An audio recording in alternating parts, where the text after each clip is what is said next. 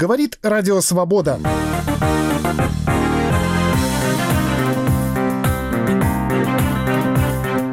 Почему речь Константина Райкина на съезде Союза театральных деятелей взорвала интернет? Как картины петербургского художника Васи Ложкина вдруг стали экстремистскими?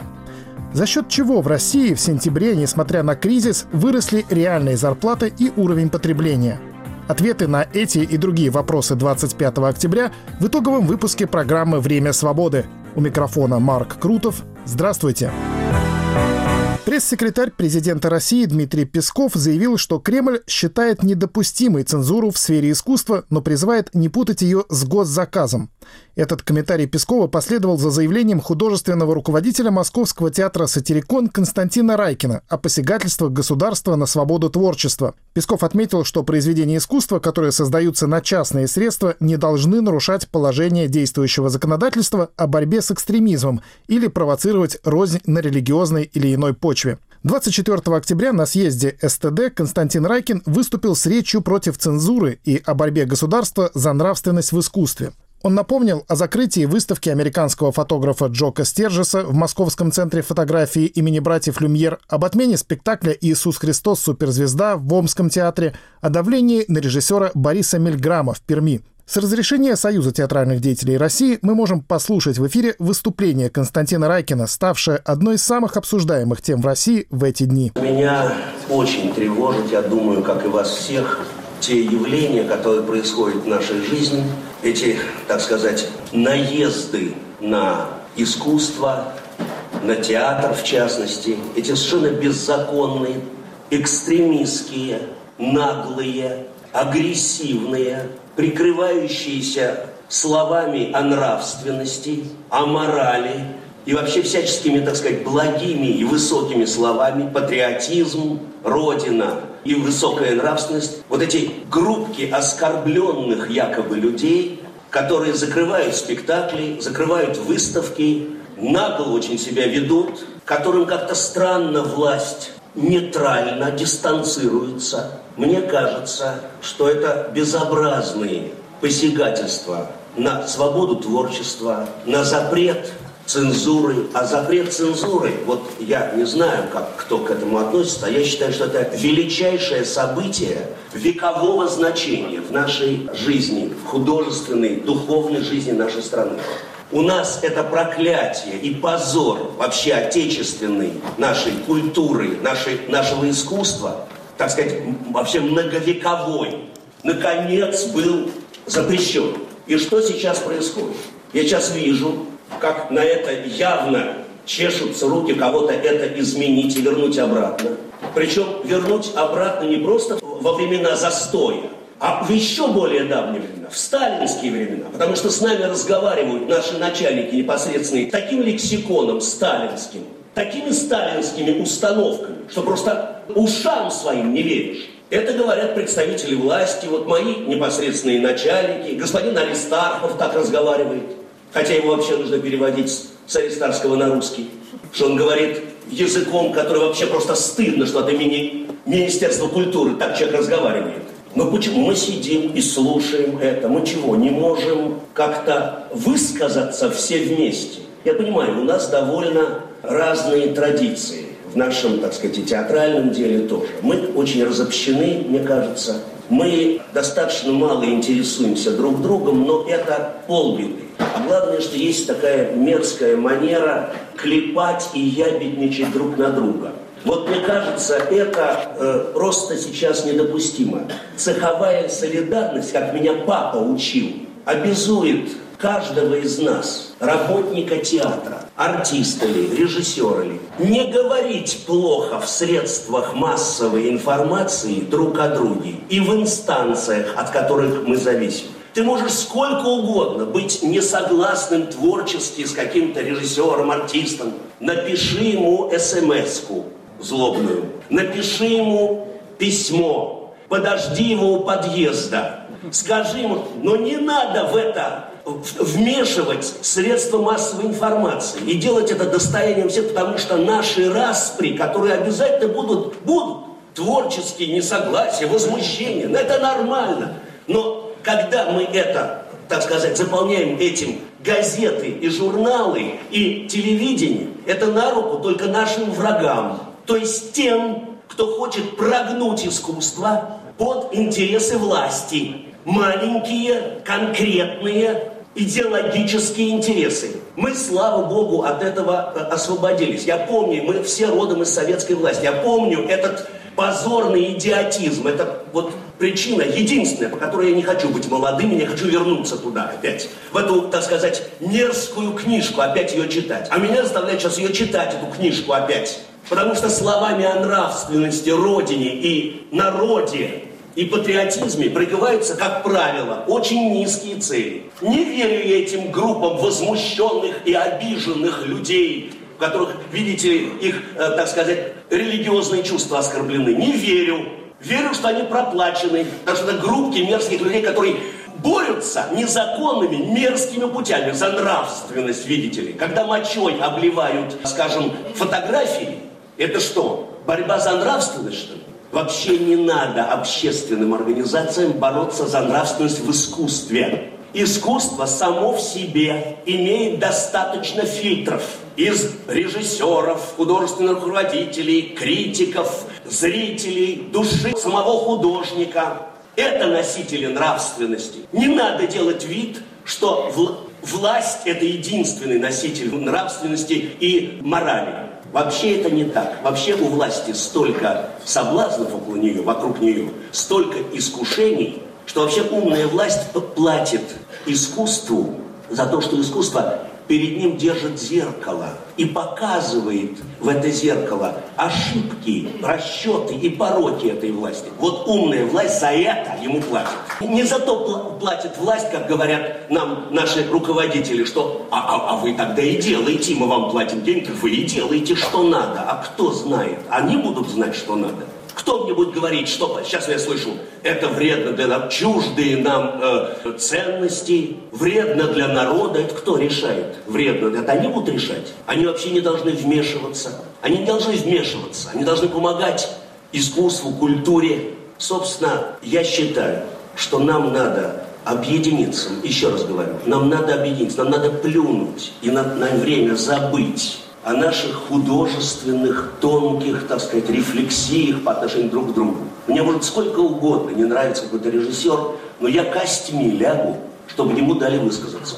Это я повторяю слова Вольтера вообще, практически. Ну, потому что такие высокие качества человеческие у меня.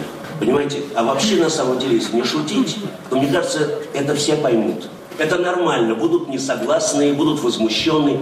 В кои-то веке наши деятели театра встречаются с президентом. Это встречи такие нечастые, я бы сказал, декоративные, но все-таки они происходят. И там можно решить какие-то серьезные вопросы. Нет.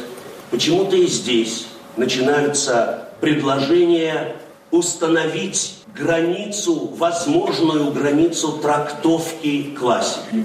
Ну зачем президенту-то устанавливать эту границу? Ну зачем его вообще в эти дела-то вообще? Он не должен в этом понимать, он не понимает, и не нужно ему понимать. Зачем вообще ему? И вообще зачем устанавливать эту границу? Кто на ней будет пограничником? Арестант. Но ну, не надо это. Трактовать, пусть ее трактует, кто-то будет возмущен. Замечательно. У нас вообще в театре происходит масса интереснейших сейчас вещей. И масса интересных спектаклей. Ну, масса я называю, когда много. Я считаю, что это хорошо. Разных, спорных, прекрасных. Нет, мы опять почему-то хотим, мы-то друг на друга клевещем, доносим иногда, прям, прямо вот так, прям я бедничаю. И хотим, и опять хотим в клетку. В клетку-то зачем? Опять, опять вот эти вот цензура, давайте вот. Не надо, не надо, Господи, что же мы утрачиваем, мы сами отказываемся от завоевания. Что же мы иллюстрируем Федора Михайловича Достоевского, который говорил, только лиши нас опеки, только лиши, мы тут же попросимся обратно в опеку. Ну что же мы, ну неужели он прям такой гений, что и про нас настучал на тысячу лет вперед? Про наше, так сказать, раболепство. Я предлагаю всем, ребята, нам надо всем внятно высказаться по этому поводу, по поводу этих закрытий, а то мы молчим. Почему мы молчим все время? Закрывают спектакли, закрывают это, запретили. Иисус Христос суперстар. Господи, это нет, кого-то это оскорбит. Да, оскорбит кого-то, оскорбит кого-то. О, и что? И что? И наша церковь несчастная, которая забыла, как ее травили, уничтожали священников, срывали кресты и делали овощехранилища в, э, в наших церквях. И она начинает действовать такими же методами сейчас. Значит, прав был Лев Николаевич Толстой, который говорил, не надо соединяться с властью церкви, потому что иначе она начинает не Богу служить, а власть обслуживать. Что мы в большой степени не наблюдаем. И не надо, чтобы церковь будет возмущаться. Ну ничего, ничего. Не надо сразу закрывать все. Не, или если закрывают, надо реагировать на это. Нам вместе. Вот попытались, понимаете, там что-то сделать с э, Борей Мильграмом в, в Перми.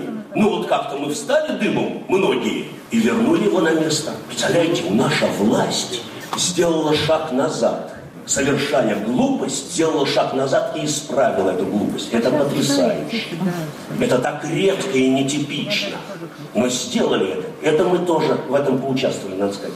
Потому что вместе собрались и вдруг высказались. И мне кажется, сейчас в очень трудные времена, очень опасные, очень страшные, очень это похоже, не буду говорить на что, но сами понимаете, нам надо вместе очень соединиться и очень внятно давать отпор этому. Это было выступление Константина Райкина против цензуры и мракобесия на съезде Союза театральных деятелей. Почему слова актера и режиссера так всколыхнули российское общество и, как говорят в таких случаях, взорвали интернет? Об этом я расспросил корреспондента «Радио Свобода», автора сегодняшнего обзора социальных сетей на сайте «Радио Свобода» свобода.орг Ивана Беляева. Иван, почему, если судить по отклику в социальных сетях, речь Константина Райкина на съезде Союза театральных деятелей вызвала такой резонанс? Взорвала интернет буквально. Какие именно его высказывания обсуждают больше других? Я думаю, тут есть несколько главных тезисов из его речи, которые больше всего срезонировали. Он говорил о цензуре, о том, что в стране активно восстанавливается цензура и в искусстве, и в общественной жизни. Говорил о том, что эта цензура связана очень сильно с ролью церкви и, скажем так, агрессивных верующих в обществе. Вот, например, его фраза о том, что когда мочой обливают фотографии, это что, борьба за нравственность, что ли? Говорил о том, что происходит возврат к советской власти может быть, даже к сталинским временам. Эти высказывания, они обеспечили тот резонанс, тот взрыв, ту волну интереса, которая была в интернете.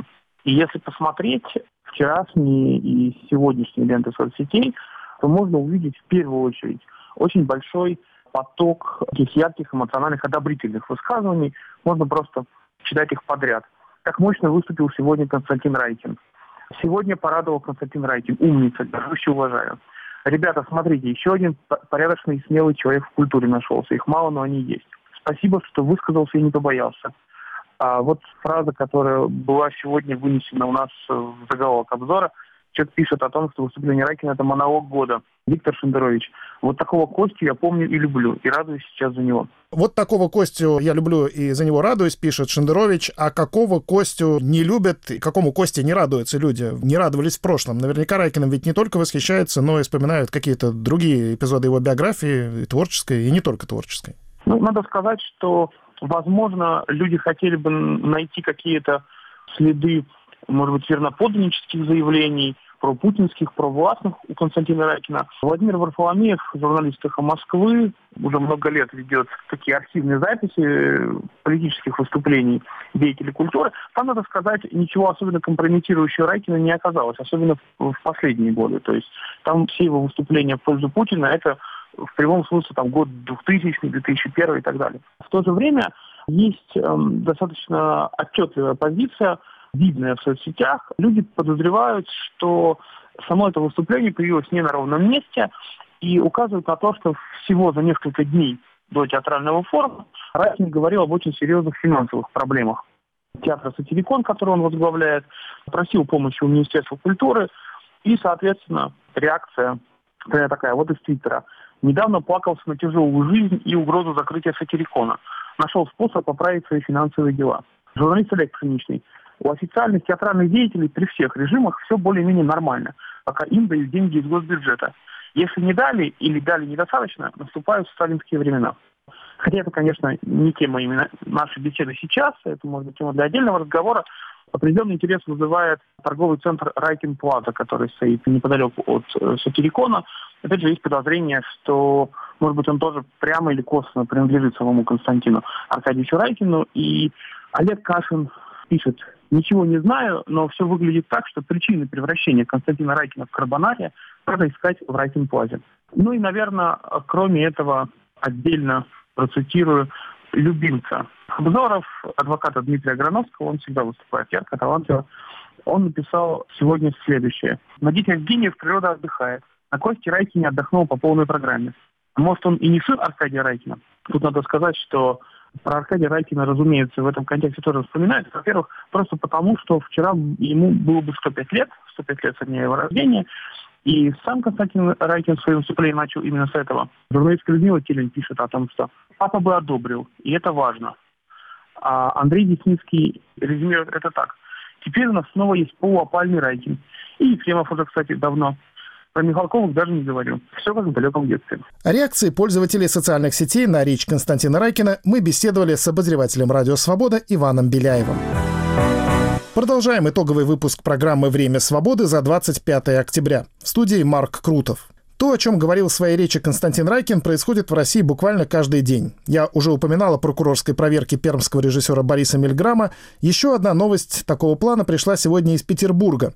Здесь власти возбудили уголовное дело по статье «Экстремизм» против местного жителя, который еще год назад опубликовал у себя на страничке в социальной сети ВКонтакте картину питерского художника Васи Ложкина «Великая прекрасная Россия». Агентство «Росбалт» так описывает это произведение, нарисованное в стиле наив. Картина представляет собой карту, на которой Россия подписана как «Великая прекрасная Россия», а территории сопредельных государств обозначены пееративными этнонимами или унизительными характеристиками населяющих их народов. В этой истории разбирался корреспондент «Радио Свобода» в Санкт-Петербурге Виктор Резунков. Телефонный звонок в квартире Сергея Березина раздался утром 24 октября, когда сам хозяин был на работе. Звонивший представился сотрудником Следственного комитета Петербурга. Сергей Березин рассказывает. Вчера с утра позвонили моей супруге, когда я отсутствовал в доме, и сообщили, что ищут меня Следственный комитет, и что я должен туда явиться. И в случае неявки придут милиционеры, наденут на меня наручники, а в наручниках. Дали телефон, по которому можно связаться. Позвонила на работу, супруга дала этот телефон, объяснила ситуацию. После этого я позвонил по данному мне телефону Следственный комитет Выборгского района. Там человек сказал, э, что в одном из городов Сибири, я сперва подумал, что это Красноярск был, оказалось Новосибирск, но было плохо слышно, не расслышал. Завели дело в отношении какого-то человека, и у него обнаружилась картинка, значит, э, следователь описал эту картинку, автора, я так понял, он даже и не знал, потому как на мой вопрос, заходил ли он в интернет, он ответил нет. Вот. Ну вот и сказал, что вызывает меня на беседу в Следственный комитет, чтобы я объяснил. Правда, я не понял, как, что я должен объяснять. Вот. Опять же, начались угрозы, что если я сам добровольно не приду, вышлют наряд, опять на меня наденут наручники и приведут туда. На что я сказал, чтобы высылали мне уведомления или как э, повестку. И уж только тогда по повестке, если будет возможность, я к нему и приду а по телефону приходить не буду. Вот, собственно, основное, что было вчера. Сам Сергей Березин, разместивший изображение картины «Великая прекрасная Россия» на своей странице ВКонтакте почти год назад, никогда ни в каких политических партиях не состоял и политической деятельностью не занимался. Нет, вообще не занимался, не состоял. Единственное, состоял в комсомоле, когда еще в институте учился. А уже на работе, когда э, на ЛАМУ работал, там уже организация была расформирована, и после этого я ни в каких партиях, ни в каких объединениях, ни в политических движениях вообще нигде не состоял. Сергей Березин на всякий случай уже обратился к адвокату за возможной юридической помощью, а звонок из Следственного комитета считает глупостью.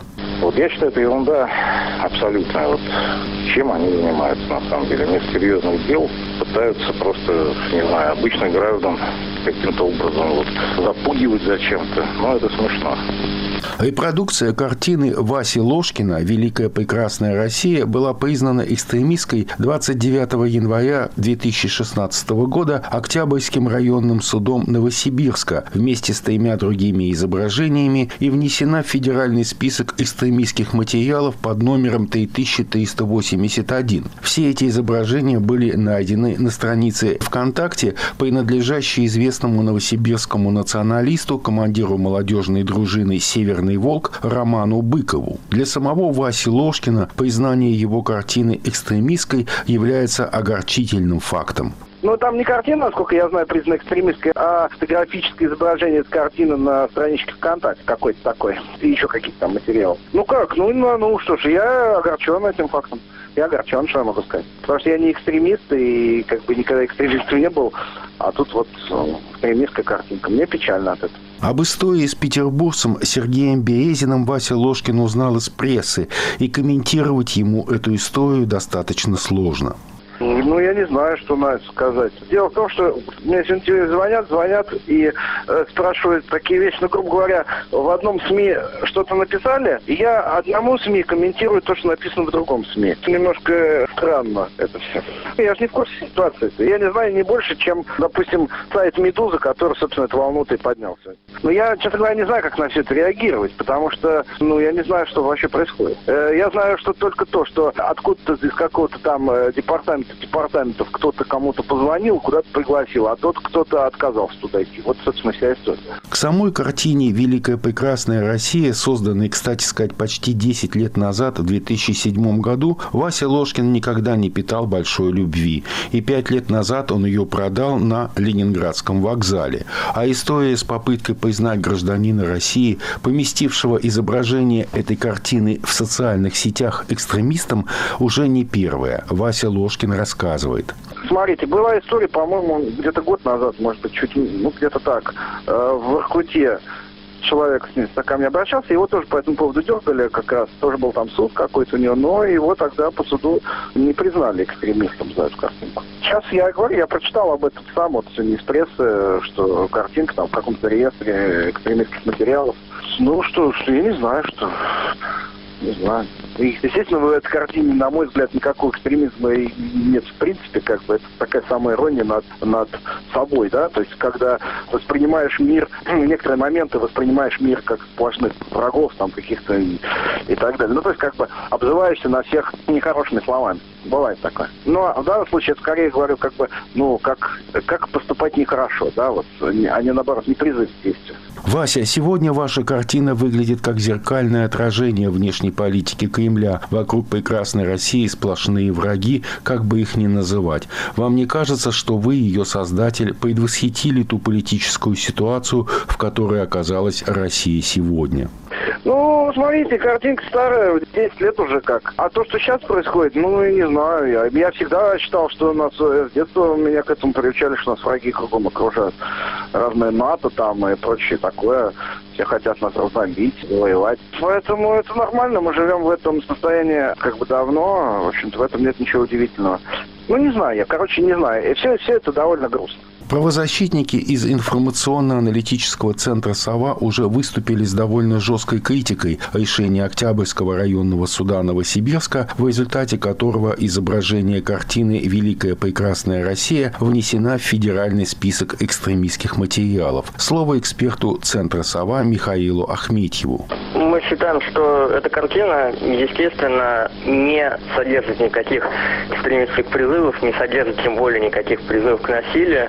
Это, очевидно, художественное произведение, которое, наоборот, ну, высмеивает э, неприязненное отношение к представителям разных национальностей и излишне показной патриотизм. То, что она была признана экстремистской, ну, это издержки всего этого механизма признания материалов экстремистскими, который состоит в том, что э, находится некие публикации, например, в интернете, например, в соцсети ВКонтакте, направляются экспертам, эксперты выявляют в них те или иные там, лингвистические признаки там, негативного отношения к тем или иным группам, выделенным по признаку национальности, например. И суд слово в слово перепечатывает эти выводы экспертов и признает картинки экстремистскими, не обращая внимания на контекст, на то, что они собой представляют в целом. Михаил, не является ли основанием внесения изображения этой картины в федеральный список экстремистских материалов то, что она была с другими изображениями опубликована на странице сети ВКонтакте, принадлежащей известному новосибирскому националисту, командиру молодежной дружины «Северный Волк» Роману Быкову? Ну, совершенно верно. И, собственно говоря, эта картина была признана экстремистской вместе еще там с тремя картинками со страницы этого националиста. По поводу двух из этих картинок сложно что-то сказать. Из решения суда не совсем понятно вообще, о чем там идет речь. Но, вероятно, действительно, они содержали какие-то ксенофобные оскорбления. Одну из картинок мы совершенно точно можем установить, и в ней действительно содержатся ксенофобные призывы одобрения насилия по национальному признаку. Почему этот националист поместил картину Васи Лоскина к себе на картинку, сложно сказать. Может быть, он буквально ее понял, а может быть, он э, там самой иронией решил заняться. Ну, сложно сказать. Но нужно понимать, что сама по себе эта картина вне контекста страницы того или иного, ну, конкретно этого националиста, где она была найдена, сама по себе она, очевидно, не содержит никаких опасных призывов. Ну, любой нормальный человек, в общем, над ней только посмеется. Запрещать имеет смысл призывы к насилию, к представителям одной национальности или другой, или представителям, последователям религиозного учения какого-то. А вот такие смешные картинки, на которые, наоборот, высмеивают ксенофобию, запрещать смысл, как, конечно, никакой нет. Заявил эксперт информационно-аналитического центра «Сова» Михаил Ахметьев. Сейчас пока неизвестно, какие шаги будут предприняты Следственным комитетом в отношении Сергея Березина и будут ли предприняты вообще. Будет ли ему прислана повестка или к нему домой поедут сотрудники комитета с наручниками наготове. А что касается картин художника Васи Ложкина, то этим сотрудникам хорошо бы знать, что в начале осени в Петербурге работала первая персональная выставка сатирических картин художника под названием «Волшебный мир Кобыла Заводска». Экспозицию в галерее «Свиное рыло» жители и гости города могли посетить с 13 сентября по 2 октября. Виктор Изунков, Радио «Свобода», Санкт-Петербург. Говорит Радио Свобода, вы слушаете итоговый выпуск программы «Время свободы» за 25 октября. У микрофона Марк Крутов. Главу Российского общества защиты прав потребителей Михаила Аншакова объявили федеральный розыск по делу о сокрытии подвергнутого описи имущества на сумму около полутора тысяч рублей. Дело о сокрытии имущества в отношении Аншакова было возбуждено еще в июле 2015 года, после того, как Общество защиты прав потребителей рекомендовало российским туристам, направляющимся в Крым, въезжать на территорию полуострова только через Украину, имея при этом разрешение украинских властей. Тогда Аншакова уже объявляли федеральный розыск. Повторное попадание в списки разыскиваемых глава общества назвал новой методикой надзора. Аншаков считает, что таким образом следователи собирают данные обо всех его перемещениях и переговорах. По словам Аншакова, ему не удается отменить розыск, несмотря на то, что он не менял место работы, известное правоохранительным органам, и живет по месту постоянной регистрации. После публикации на сайте Общества защиты прав потребителей рекомендаций туристам, направляющимся в Крым, в отношении Аншакова было возбуждено уже несколько уголовных дел. Михаила Аншакова без труда разыскал корреспондент «Радио Свобода» Никита Татарский. Вчера я узнал о том, что опять нахожусь в федеральном розыске, в который я объявлен по уголовному делу, возбужденному в прошлом году, в июле прошлого года, через две недели после появления на нашем сайте памятки потребителям при посещении оккупированных территорий, которая наделала много шума. Тогда, после появления памятки, Генеральная прокуратура заявила, что она направляет э, дело в ФСБ для принятия решения о возбуждении уголовного дела по факту экстремистских высказываний, якобы имеющихся в этой памятке, и по факту якобы призывов к нарушению территориальной целостности. Но уголовное дело по этим статьям не было возбуждено, я так подозреваю, в связи с тем, что посчитали это нецелесообразным, так как э, это бы привлекло еще большее внимание к содержанию памятки. А уголовное дело возбудили по статье 312 части 1 «Сокрытие имущества». Под сокрытием имущества понимается сокрытие якобы трех предметов, двух предметов оргтехники и металлического ящика всего на сумму 1300 рублей, которое якобы было совершено 4 года тому назад. Хотя сроки давности по этой категории дел, по делам, по которым предусмотрена уголовная ответственность до двух лет лишения свободы, а это вот 312 статья Уголовного кодекса, составляют два года, и они уже давно все вышли. Тем не менее, это дело было возбуждено. Возбуждено при очевидном отсутствии событий преступления, так как имущество, вот это вот имущество на эту смехотворную сумму, его никто не скрывал. Оно было перевезено из одного офиса одного нашего подразделения в другое в связи с переездом организации. Кроме того, это имущество не было мне передано на ответственное хранение под роспись.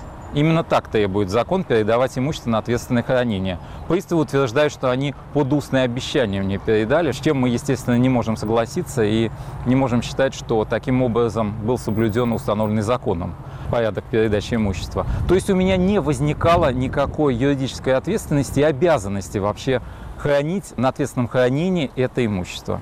Тем не менее, несмотря на абсурдность обвинения, дело было возбуждено. О самом факте возбуждения я узнал только тогда, когда меня сняли с поезда. Это было в октябре прошлого года.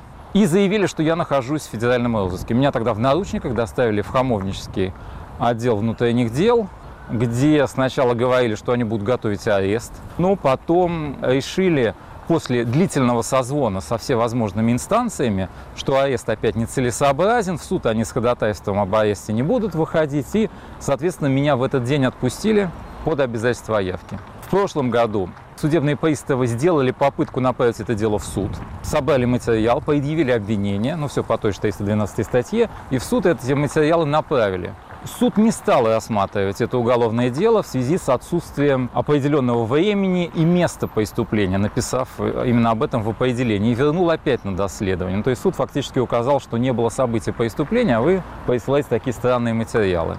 Вот после этого доследования я один раз виделся, когда меня вызывали вместе с моим адвокатом, с дознавателем в Камовническом отделе службы судебных приставов. А после этого на все мои обращения, я заявил ряд ходатайств, на все мои обращения приставы перестали реагировать. Тогда я пошел в суд, вот в частности обратился в Хамовнический районный суд. Это было более трех месяцев назад, где обжаловал бездействие приставов по этому делу. В ответ на мое обращение в суд в середине августа меня объявили федеральный розыск. Причем сами приставы не являются в суд уже пятое заседание подряд. Вот за эти три месяца они ни разу не явились в суд, несмотря на то, что суд принимал решение об истребовании доказательств и а, вызывал их в суд, они э, судебный процесс игнорируют, что не мешает держать меня в этом статусе, объявленном федеральный розыск. А месяц назад это дело было изъято прокуратуры из э, Хамовнического отдела службы судебных приставов и передано в следственный отдел Хамовнического УВД. Я об этом узнал случайно от прокурора, он проговорился в одном из судебных заседаний, и я решил выяснить, где находится на самом деле дело. На прошлой неделе, в прошлый вторник, я поезжал к начальнику на прием этого следственного отдела майору милиции Виглянскому, Камовческий ВД, и пытался все-таки разобраться, что с этим делом, какой у меня статус, Виглянский со мной тогда отказался разговаривать, сославшись на занятость, поручил это дело своему помощнику. Я заявил ходатайство о ознакомлении со всеми постановлениями и решениями, вынесенными за последние два месяца. Ходатайство было принято. И вот в этот понедельник я повторно явился в этот отдел. И мне уже в этот понедельник предъявили э, для ознакомления вот это вот определение, постановление старшего судебного пристава Хамовнического отдела из которого следует, что я был объявлен федеральный розыск. Вот в понедельник я об этом уже узнал.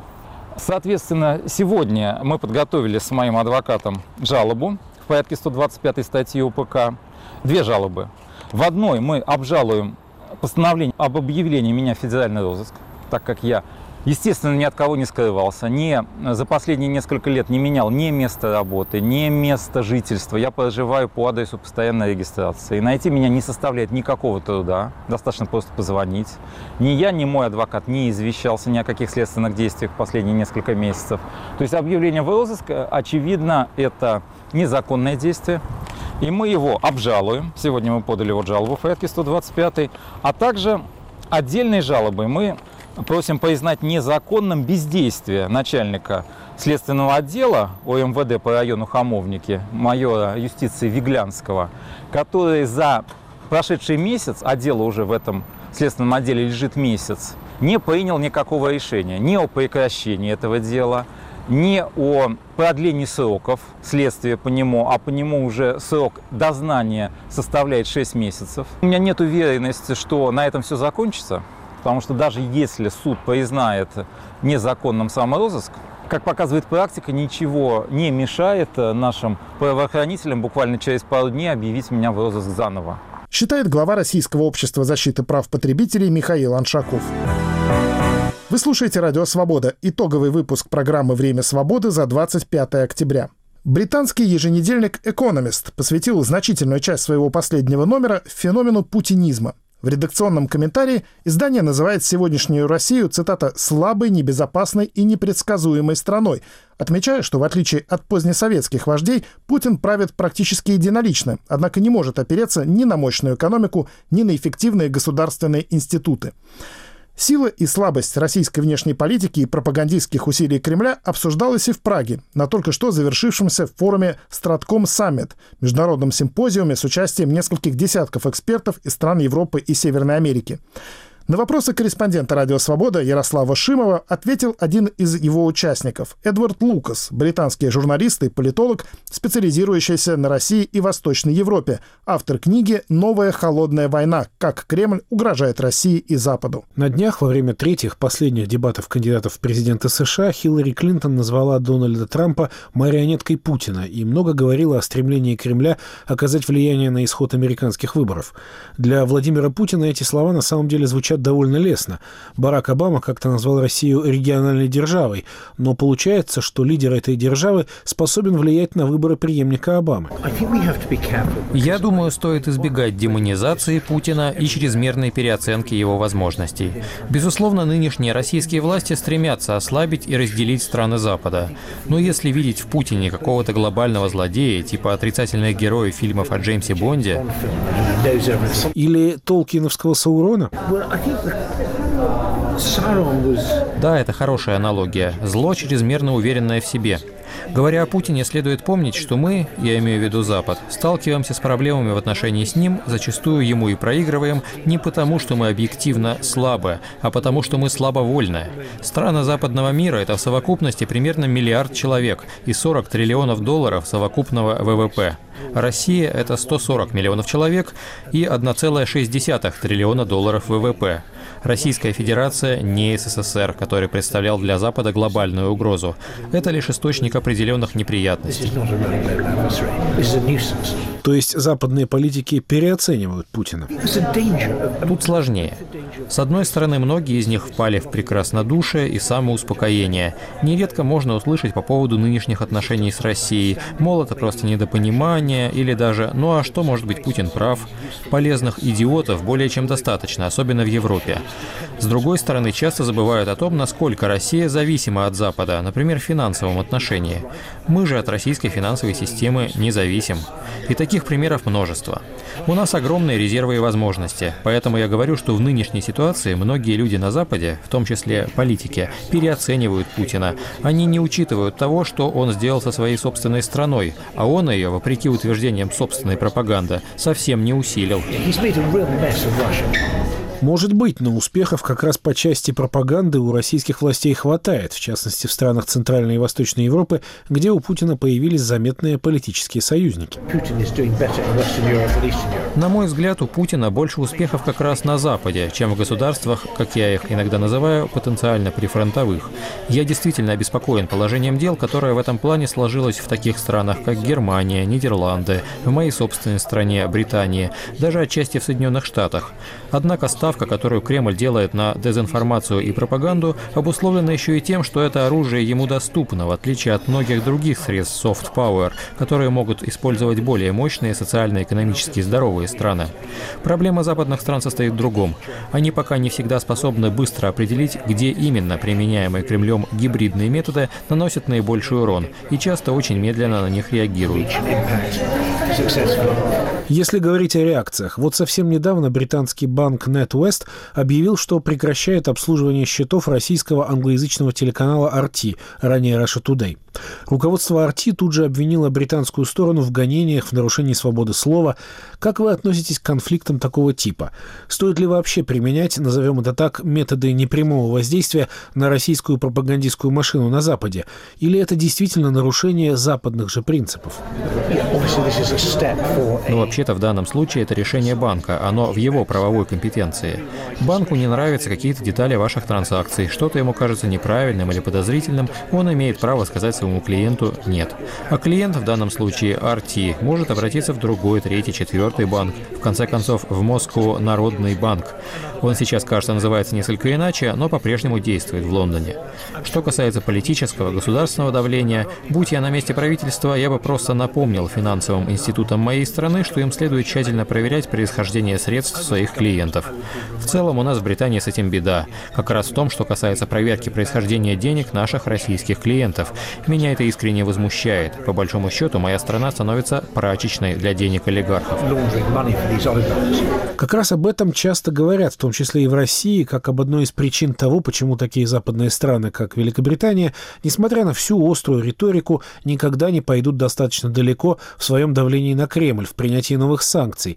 Это им просто невыгодно. Слишком много российских денег крутится в Лондоне и других западных столицах. Финансовая зависимость России от Запада не такая уж односторонняя. Это фактор, но не самый важный, не надо раздувать его значение. Русские деньги в лондонском Сити, конечно, есть, но они там далеко не доминируют. Экономически Россия для нас сопоставима с такой страной, как Испания. Если представить себе, что мы потеряли испанские капиталы на нашем финансовом рынке, это будет печально. Но это не будет означать никакой катастрофы. Россия – это не Китай, не Германия. Это 12-я экономика мира. Не меньше, но и не больше. Если говорить о Британии, то для нее скорее более существенны те проблемы, которые Россия способна создать концерну BP. Это существенно, потому что в акции BP охотно вкладываются британские пенсионные фонды, то есть от российских доходов BP частично зависят и пенсии многих британцев. Честно говоря, мне с самого начала была не по душе сделка BP с Роснефтью. В общем, экономическая переплетенность России – это фактор, оказывающий влияние на принятие решений, но это не непреодолимое препятствие. Это может обернуться болью, которая, как бы то ни было, вполне переносима. То есть, на ваш взгляд, на Западе нет недостатка воли к решительным действиям в отношении Кремля. Но вот только что в связи с кризисом в Сирии Евросоюз недостаток такой воли продемонстрировал. Думаю, воли больше, чем раньше. Достаточно ли этого? Вряд ли. Конечно, санкции могли бы быть более сильными и эффективными. Конечно, говоря о финансах, следует не только отслеживать происхождение российских денег на Западе, но и смотреть на деятельность русских банкиров, юристов, советников, которые им помогают, координировать свои действия с американцами, которые многое делают в последнее время для раскрытия сетей организованной преступности, так или иначе связанных с Россией. Санкции эффективны, когда они направлены против конкретных людей с конкретными капиталами. В этом отношении работы у наших стран еще очень и очень много. Если говорить о чисто политических решениях, то зачастую нынешняя ситуация в отношениях России и Запада оставляет ощущение какого-то тупика, равновесия, которое ни к чему не ведет. Недавние переговоры нормандской четверки по Украине это еще раз продемонстрировали. Кому этот тупик более выгоден? Минские соглашения – это плохая сделка, но ситуация для Украины могла быть гораздо хуже. Говоря об Украине, нужно учитывать, что это бег на длинную дистанцию. Сейчас там пересеклись или, если угодно, сошлись в одной точке сразу три серьезных кризиса. Это кризис финансово-экономический, государственно-политический. До сих пор не ясно, какая на Украине республика, президентская или парламентская, каковы отношения между центром и регионами и так далее. По большому счету там до сих пор нет институтов, необходимых для функционирования современного государства. Но и третий кризис – геополитический, поскольку де-факто страна находится в состоянии войны с Россией. Даже одного из этих кризисов может быть достаточно для крушения страны, а здесь три, сошедшихся в одном месте. Поэтому каждый день, который пережила Украина, это победа. В отношении Украины опасно нетерпение и завышенные ожидания. Возможно, они были два года назад, сразу после Майдана, но сейчас, кажется, их уже никто не проявляет. Я сам разочарован Порошенко. Я не считаю, что у Украины хороший президент и сильное правительство. Но осуждать их легко, однако нужно признать, что они сумели выдержать, пусть и при поддержке Запада, которая оказалась достаточной для того, чтобы сдержать агрессию России. Но недостаточной для того, чтобы выиграть войну. Войну иногда важнее не проиграть. По мере разрешения конституционного и экономического кризиса у Украины может появиться шанс стать более привлекательной страной, в том числе и для тех людей на востоке Украины, которые сейчас нелояльны или сомневаются. Пройдут годы, восстановятся или наладятся какие-то человеческие контакты. Но история с Украиной — это надолго. Это проект на 20-25 лет, не меньше. С британским журналистом и политологом Эдвардом Лукасом беседовал Ярослав Шимов. А в завершении итогового выпуска программы «Время свободы» за 25 октября об экономике. Зарплаты и расходы населения в России. Поднимаются ли они с кризисного дна? Представленные Росстатом макроэкономические данные за сентябрь немало удивили аналитиков. Судя по ним, в стране был отмечен резкий рост и реальных зарплат, и частного потребления. Причем восстановление спроса отмечено и по продуктам питания, и еще больше по непродовольственным товарам. Что же произошло в сентябре? Разбирался экономический обозреватель «Радио Свобода» Сергей Сининский. Первое, на что обратили внимание аналитики в очередных данных Росстата, годовое падение оборота розничной торговли в России в сентябре оказалось минимальным за период аж с декабря 2014 года. Хотя, напомним, падение еще сохраняется, а до возобновления роста оборотов торговли им сначала предстоит выйти на нулевой уровень. С чем это было связано в первую очередь? Как можно предположить, жить с эффектом низкой базы прошлого года, то есть чисто арифметически, или же, если обратиться к более оптимистическим оценкам, с тем, что россияне, условно говоря, вновь начали возвращаться в магазины, если, конечно, об этом уже можно говорить. Наш собеседник, ведущий эксперт исследовательского института Центр развития Высшей школы экономики в Москве Николай Кондрашов. На 80% действительно это связано прежде всего с эффектом базы прошлого года. Дело в том, что в аналогичный период прошлого года розничный товарооборот стремительно падал. В сентябре прошлого года, допустим, он упал больше, чем на 1%. Поэтому большая часть вот этого снижения темпа падения розницы год к году в сентябре этого года это является следствием очень неудачного сентября в прошлом году. При этом стоит отметить и то, что розничный товарооборот сейчас немножко начал расти, в среднем где-то на 0,2% в месяц в последние три месяца.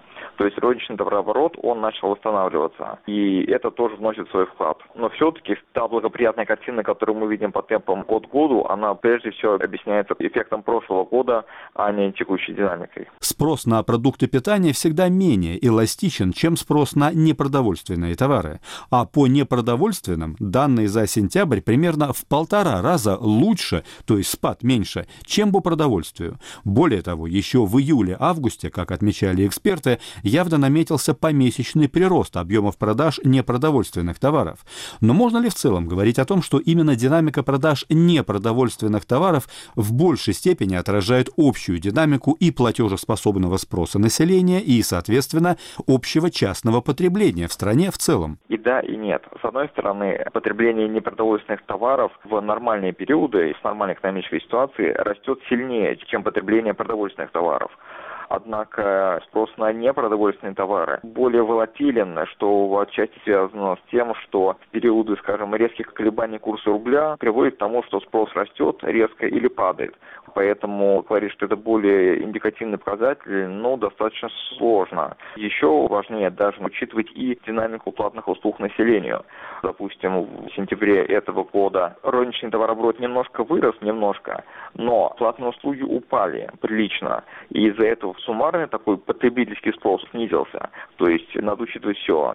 Тем более еще есть такой важный момент, что в периоды, когда наблюдается благоприятная динамика цен на продовольственные товары, то у населения оказывается больше свободных средств для того, чтобы тратить их на непродовольственные товары.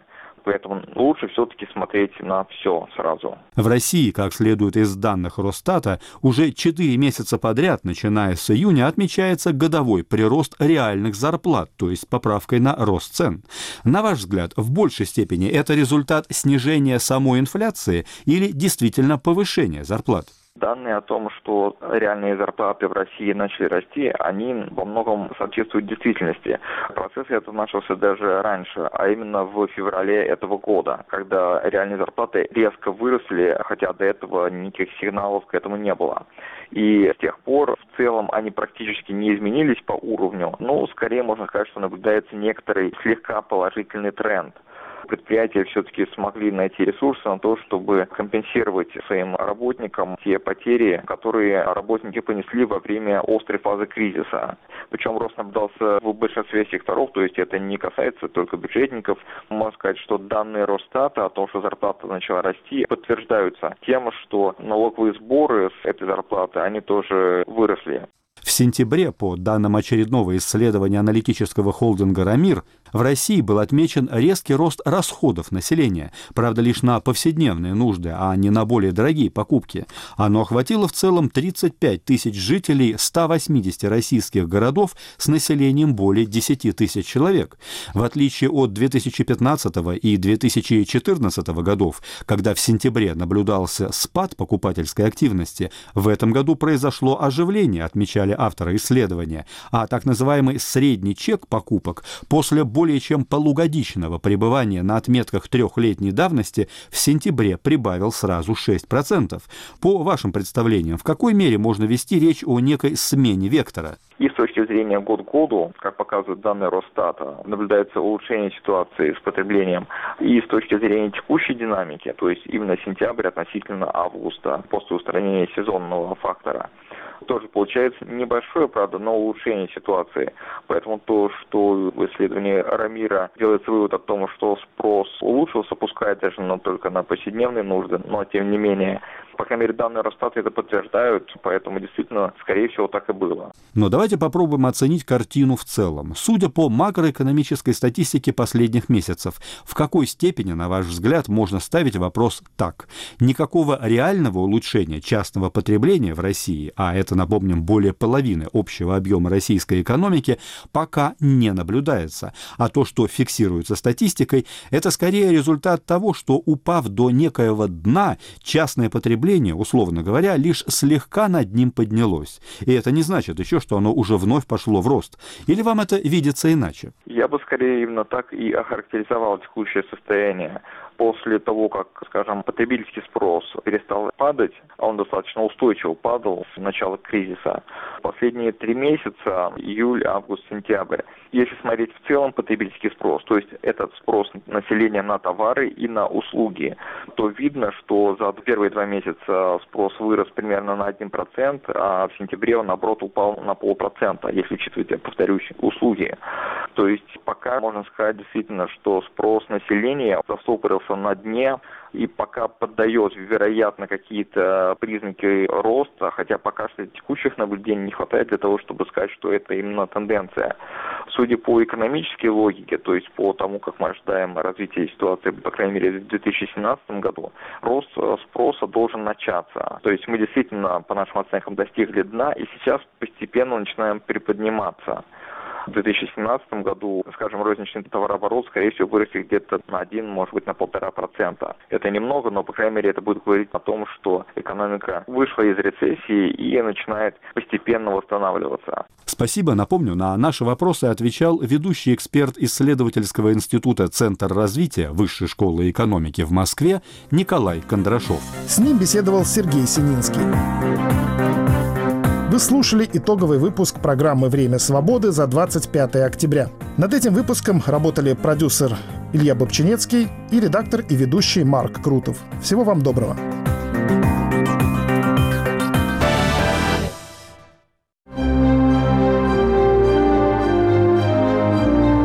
Какой России вы хотели бы жить? Я бы хотел, ну, чтобы была целеустремленная страна, да еще бы много домов, небоскребы наконец-то бы были бы. Я хотел бы жить в России, в первую очередь. Я хотел бы жить в России, в которой люди следуют традициям. Хотел бы жить в многонациональной России, где все дружны. В России сильный, преуспевающий. В России, которая с любовью относится к своим гражданам. Я хотела бы жить в России, в которой моим бы детям самые молодые, самые сильные годы жилось бы легче, чем нам. В той России, у которой у каждого есть будущее, где не надо бояться войн, в той России, в которой каждому будет место, причем место, которое устраивает его.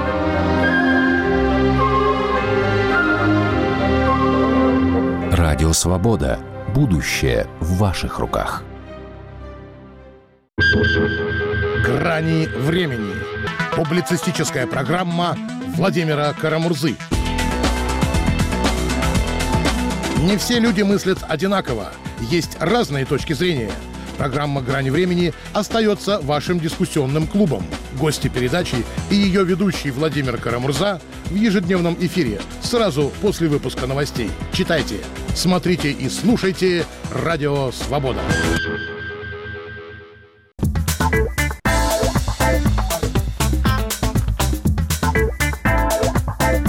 Говорит Радио Свобода. Слушайте нас на всей территории России. В следующем часе нас можно слушать в диапазоне средних волн на частоте 1386 кГц. Свободный информационный мир. Радио «Свобода».